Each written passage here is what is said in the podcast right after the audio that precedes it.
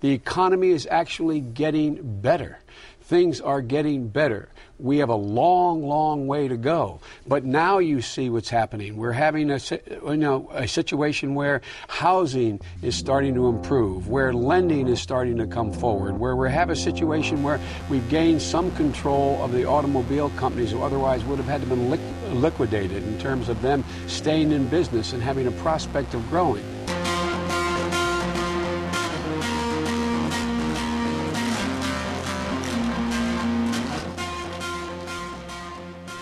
Hey, welcome to NPR's Planet Money. I'm Chana Joffe Walt in Seattle.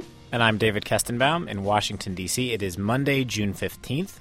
And that was Vice President Joe Biden, you heard at the top, speaking on NBC's Meet the Press this weekend. And I have your Planet Money indicator for you right here. It is the number five. Five years, my friends. Five long or short years, I guess, depending where you sit. Five years since the U.S. International Trade Commission considered Vietnamese frozen fish fillets. But they're doing it now. Today, the International Trade Commission is gathering, sitting in a conference room somewhere, I guess, and deciding if someone wants to import those fish fillets from Vietnam, what is the tax they should have to pay to get them here? Yes, what should the duty rate be? The commission will talk, they'll review, they'll decide which I gotta say, strange job.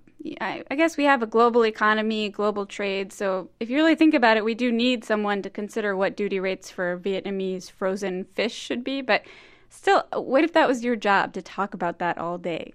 And tomorrow, apparently, they're going to get into lawn groomers from China. So today we're going to be talking about our economy and the strange jobs it creates and the strange jobs that make the economy happen. And strange job number one relates to the iPhone. Chana, I don't know if you've heard, I got this from a source on Deep Background, but there is a new iPhone coming out. You know, I, I did hear that, but only because I got two emails from Apple, saw three ads and read five articles about it. You you really have to be in the know to know about this huge world-shaking thing about to happen. No one is talking about it. So we decided, well, someone should really take a look at this event. And Chana, you drew the short straw. yeah, and we weren't interested in the new features or the hype, but there is this one group of people who have sort of a strange job thanks to Apple. These guys, they're mostly guys who wait for the new iPhone to come out. They count the days and not so they can use the Google or the My Face, but so that they can take the thing apart. They get to know its insides. People like Wayne Lam with iSuppli. His title is Senior Teardown Specialist. Well, teardown is um, very much what you imagine. You know, we're taking a um, electronic consumer device, uh, which is of course all packaged and assembled and uh, gleaming, and, and we try to document the disassembly very much like we're telling a story. So when we open up, for example, the iPhone, you, we would really go after and identify uh, the key components. How, and, how do you get that thing open? Well, they're Torx screws or small Allen wrenches. It's basically held together by a couple of screws at the base of the uh, device where the connector is. And needless to say, it's, it's not your ordinary tools that you find. So, podcast listeners, if you are taking out your screwdrivers and flipping over the iPhone, maybe that's playing this podcast, stop, wait, don't, don't do no. it, or at least wait, uh, wait until the podcast is over. Yeah, and, and, you don't ever have to do it because iSuppli and lots of other companies do it for you. There's this industry of teardowners, and they exist because Apple sees it as a competitive advantage to keep its supply chain secret, to keep all of the stuff inside the iPhone and where it comes from secret. They don't want people to know. So why um, did they put the so, screw? Why did they put the little screws in the back then? Yeah, they haven't met. That's why they make them really small. So, so these tech gadget guys, yeah, they, they make it their job to get into those little screws, to take it apart and document piece by piece how everything fits together. So they'll figure out like where every chip is from, who makes it, even if it means scraping off epoxy piece by piece and acid baths and using microscopes, they will figure out the story of the iPhone. What did that mean when he said that, the story? Basically it's just where it's from and how much it costs to make it. So they'll go, oh, okay, the display is from China and the memory is from Korea and the CPU is from Germany, but it's actually manufactured in Singapore. And sort of piece by piece, they will put the story together. The, the key to our analysis is that it, it's a bottoms up analysis. a lot of times folks would say, okay, what's the retail price? And we take it from the top. What we do is we build from a component level. So we know that is priced at this much, and the next component is priced at this much. And we roll that up individually, and then we add in things like manufacturing costs, overhead. And then you come out with a figure. Right. So last year, that last iPhone, the figure was 173. So 173 bucks, that's how much it cost Apple to make the second generation iPhone. And if you're a semiconductor supplier, you want to know that supply chain information who got the iPhone contract, what do they have that I don't have? And iPhone competitors want to know what's in there, and environmentalists want to know how much the batteries are going to destroy the earth. So it's just like it's just general market intelligence. Yeah, and the 173 number, that's the cost number. It's sort of weird because uh, it's weird how little the cost has to do with the price. You mean what you pay when you go into a store and actually buy one? Right. So, full disclosure, I have walked into a store and bought an iPhone, and you think, you know, it costs Apple $173 to make it. Okay, I'll pay a little bit more, and that's it. But that is not how the magic of cell phone economics works. It's not? No, so Apple gets this is just a guess, but say Apple gets 600 bucks for each phone. So basically they sell the iPhone to AT&T and then AT&T charges you less, like say 200 or 300 bucks. That sounds insane. AT&T buys the phones for 600 bucks and then sells them for 300. That, that is buy high, sell low. right, but when you walk in, you get that little piece of paper and you sign on the dotted line that says AT&T will be your provider for 2 years or however long. Right, and that costs you. So really, Chana, for you, the iPhone probably is costing you more like 2500 3000 bucks over the next couple years or something?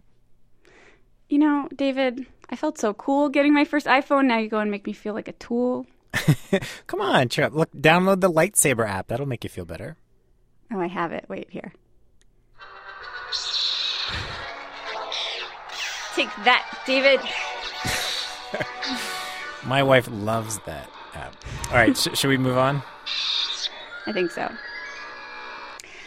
All right, so I want to talk about this other group of people who they also huddle over things like the iPhone and they try to make sense of them in a really different way. Um, there's this office at the Port of Seattle here that I recently discovered. It's just this generic building, cubicle farm computers. And it's full of these guys. Well, again, all I could see was guys whose job it is to categorize everything that comes into the United States, every single thing that comes on a boat or a truck or a plane. So, this is a port. These are things that are going to be sold in the United States. Yeah, and their job, they're called import specialists. So, something comes into the country and they classify it. So, David, perhaps you'd like to classify some wood? If you wanted to know how to classify a piece of wood flooring, I handled that line and dealt with a lot of issues with it. And I could say it's either 4409, it's 4412, or 4418. If it was surface covered, it would be it wouldn't be 4409. If it was a multi-layered engineered flooring, I could say it would be 4412. what, what is he talking about? He's talking about, his name is Brett Ewing, and he's talking about how to classify wood flooring according to the harmonized tariff schedule. Yeah. What? Say it again. okay, so everything that comes into this country gets assigned a duty rate, right? A tax, and you have to declare it and pay customs. Yeah, I mean, sort of like, I guess our, our, we've all done that when we fly in on an airplane from out of the country and you fill out the form, right? Stuff you have to declare. Exactly. So, and if you're a big importer like Target or Walmart, or even if you're just like Bob's Burrito Bistro and hardware flooring in Washtenaw, Washington State, you still have to declare what you're importing, each and every item, and you have to pay duties on it. So, how much? That depends what it is. A toy might be 3%, a car 5%, or a vacuum, that'll be free. So, someone has to have the job of figuring out what is a toy, what is a car, what's a vacuum. That sounds pretty clear. I, I bet I could do that. Yeah. Well, David, you haven't met the book. Meet the harmonized tariff schedule. what did we just hear? We just heard the tariff fall to the ground. This is so exciting. There's uh what one two. There's about nine chapters here.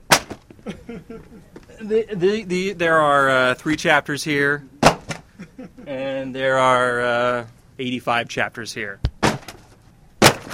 which is oh God, how we huge. Yeah, this is how we classify merchandise entered into the United States. Uh, I'd say it's kind of like our Bible. This is what we work from. It's everything that would be imported in the United States. Chana, were you asking them? Were you having them throw the books on the floor there to, to make a sound? I know. Don't tell anybody. They were having so much I fun know doing they got it, though, so right? much joy out of it. um, so, so that's the harmonized tariff schedule, that book. And the way that it works is you take an item and you work through every possible category that that item could fit under. So it's a linear progression. You need to rule out all the preceding options. So something like an apple or a cow, a cow, that's really easy. You can easily say this is not a flashlight, not a piece of big machinery. It's obviously chapter 1 live animal, section 0102 live bovine. So the duty rate is 1 cent per kilo. Yeah, see, that still seems pretty clear to me. I mean, okay, so we, we wrote it up in complex language, but, you know. Well, what if you want to import a monitor? Is it a computer monitor or a TV monitor? Because if it's a computer monitor, it's duty free. But if it's got a TV receiver, it's not. Or an Elvis doll, is that a collectible or is it a toy? It seems like it should be easy. Um, but Brett's colleague, Jim Henderson, you heard him a little earlier, he comes over to me and he puts out his wrist. I can tell you something Yeah. that would uh, the average person would think would be easy. You can think of, uh, well, I want to import a purchase a watch uh, from London. I saw in a catalog. The, the watches can be very difficult to classify because they could be classified under the case. They can be classified whether or not they're of a precious metal or stainless steel. You can classify the band of the watch, whether or not it's digital or analog. How many jewels in, in the movement? How many jewels in the case? Uh, then you're talking about country of origin, just with something that you would think a watch. So Brett pulls me back to his desk and he says, You just have to see it done. So let's just take something. He looks around. There's an iPod docking station next to his computer. You know, one of those things you sit an iPod on, it has speakers and a clock. Yeah, it charges and you can, like, you can play your music through it or whatever. Exactly. So so Brett says, okay, I look at that and I can rule out the first 84 chapters. He knows it's not an orange livestock optical instrument or a toy. I would first look at Chapter 85.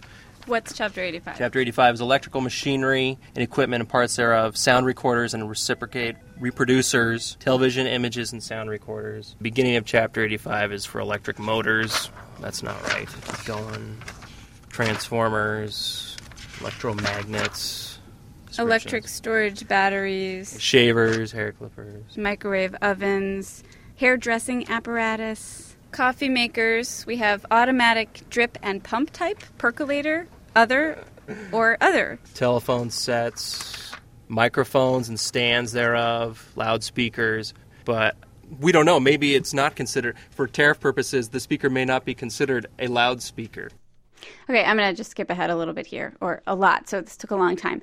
You know, the, all these questions is a battery operated device? It has a battery. You know, is it an alarm clock? Well, that's probably not why you'd buy it, but it does have an alarm clock. So Brett finally settles on this.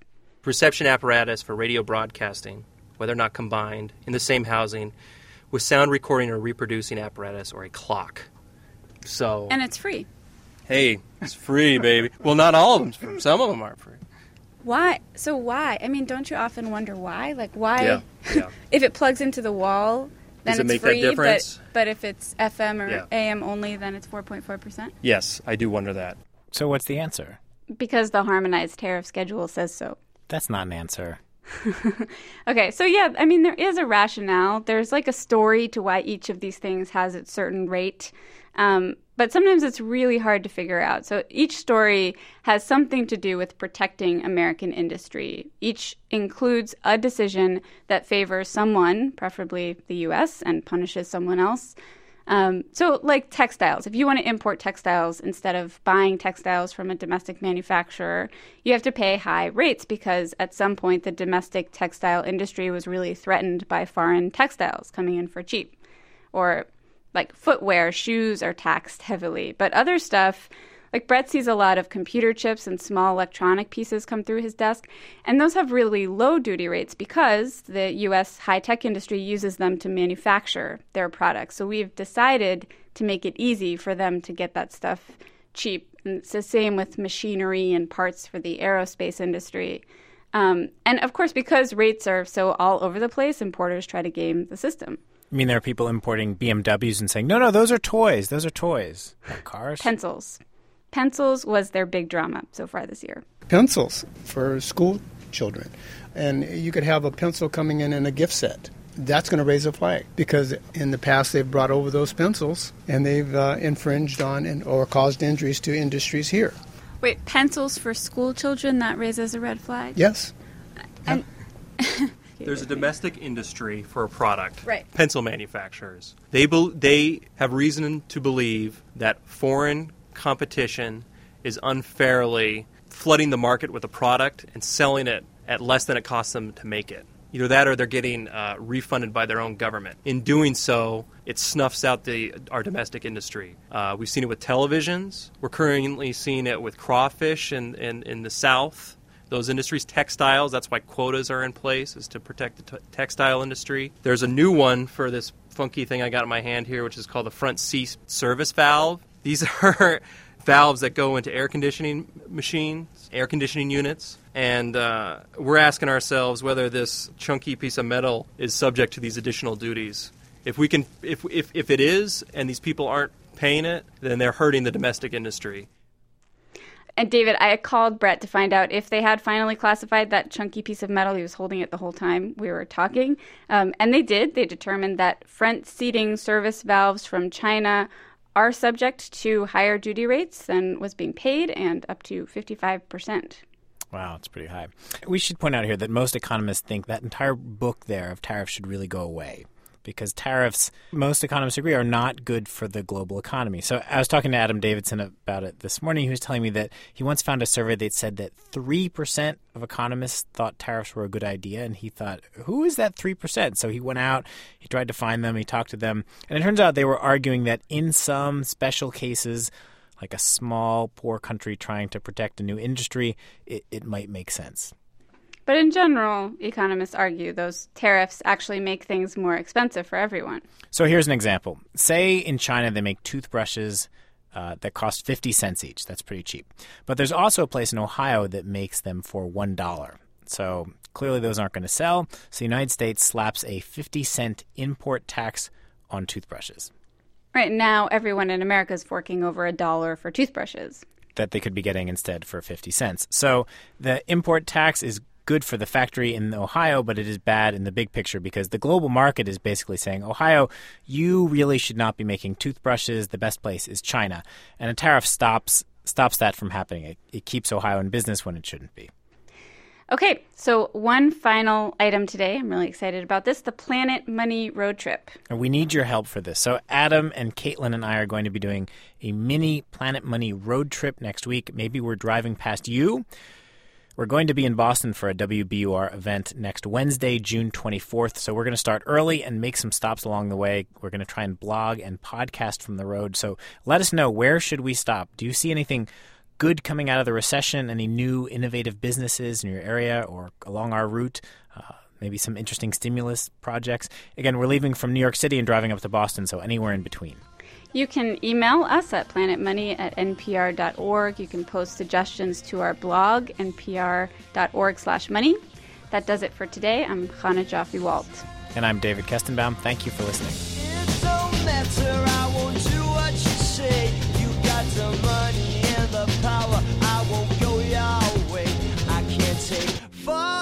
people, they don't matter at all. I'll be waiting in the shadows till the day that you fall. Is the girl still?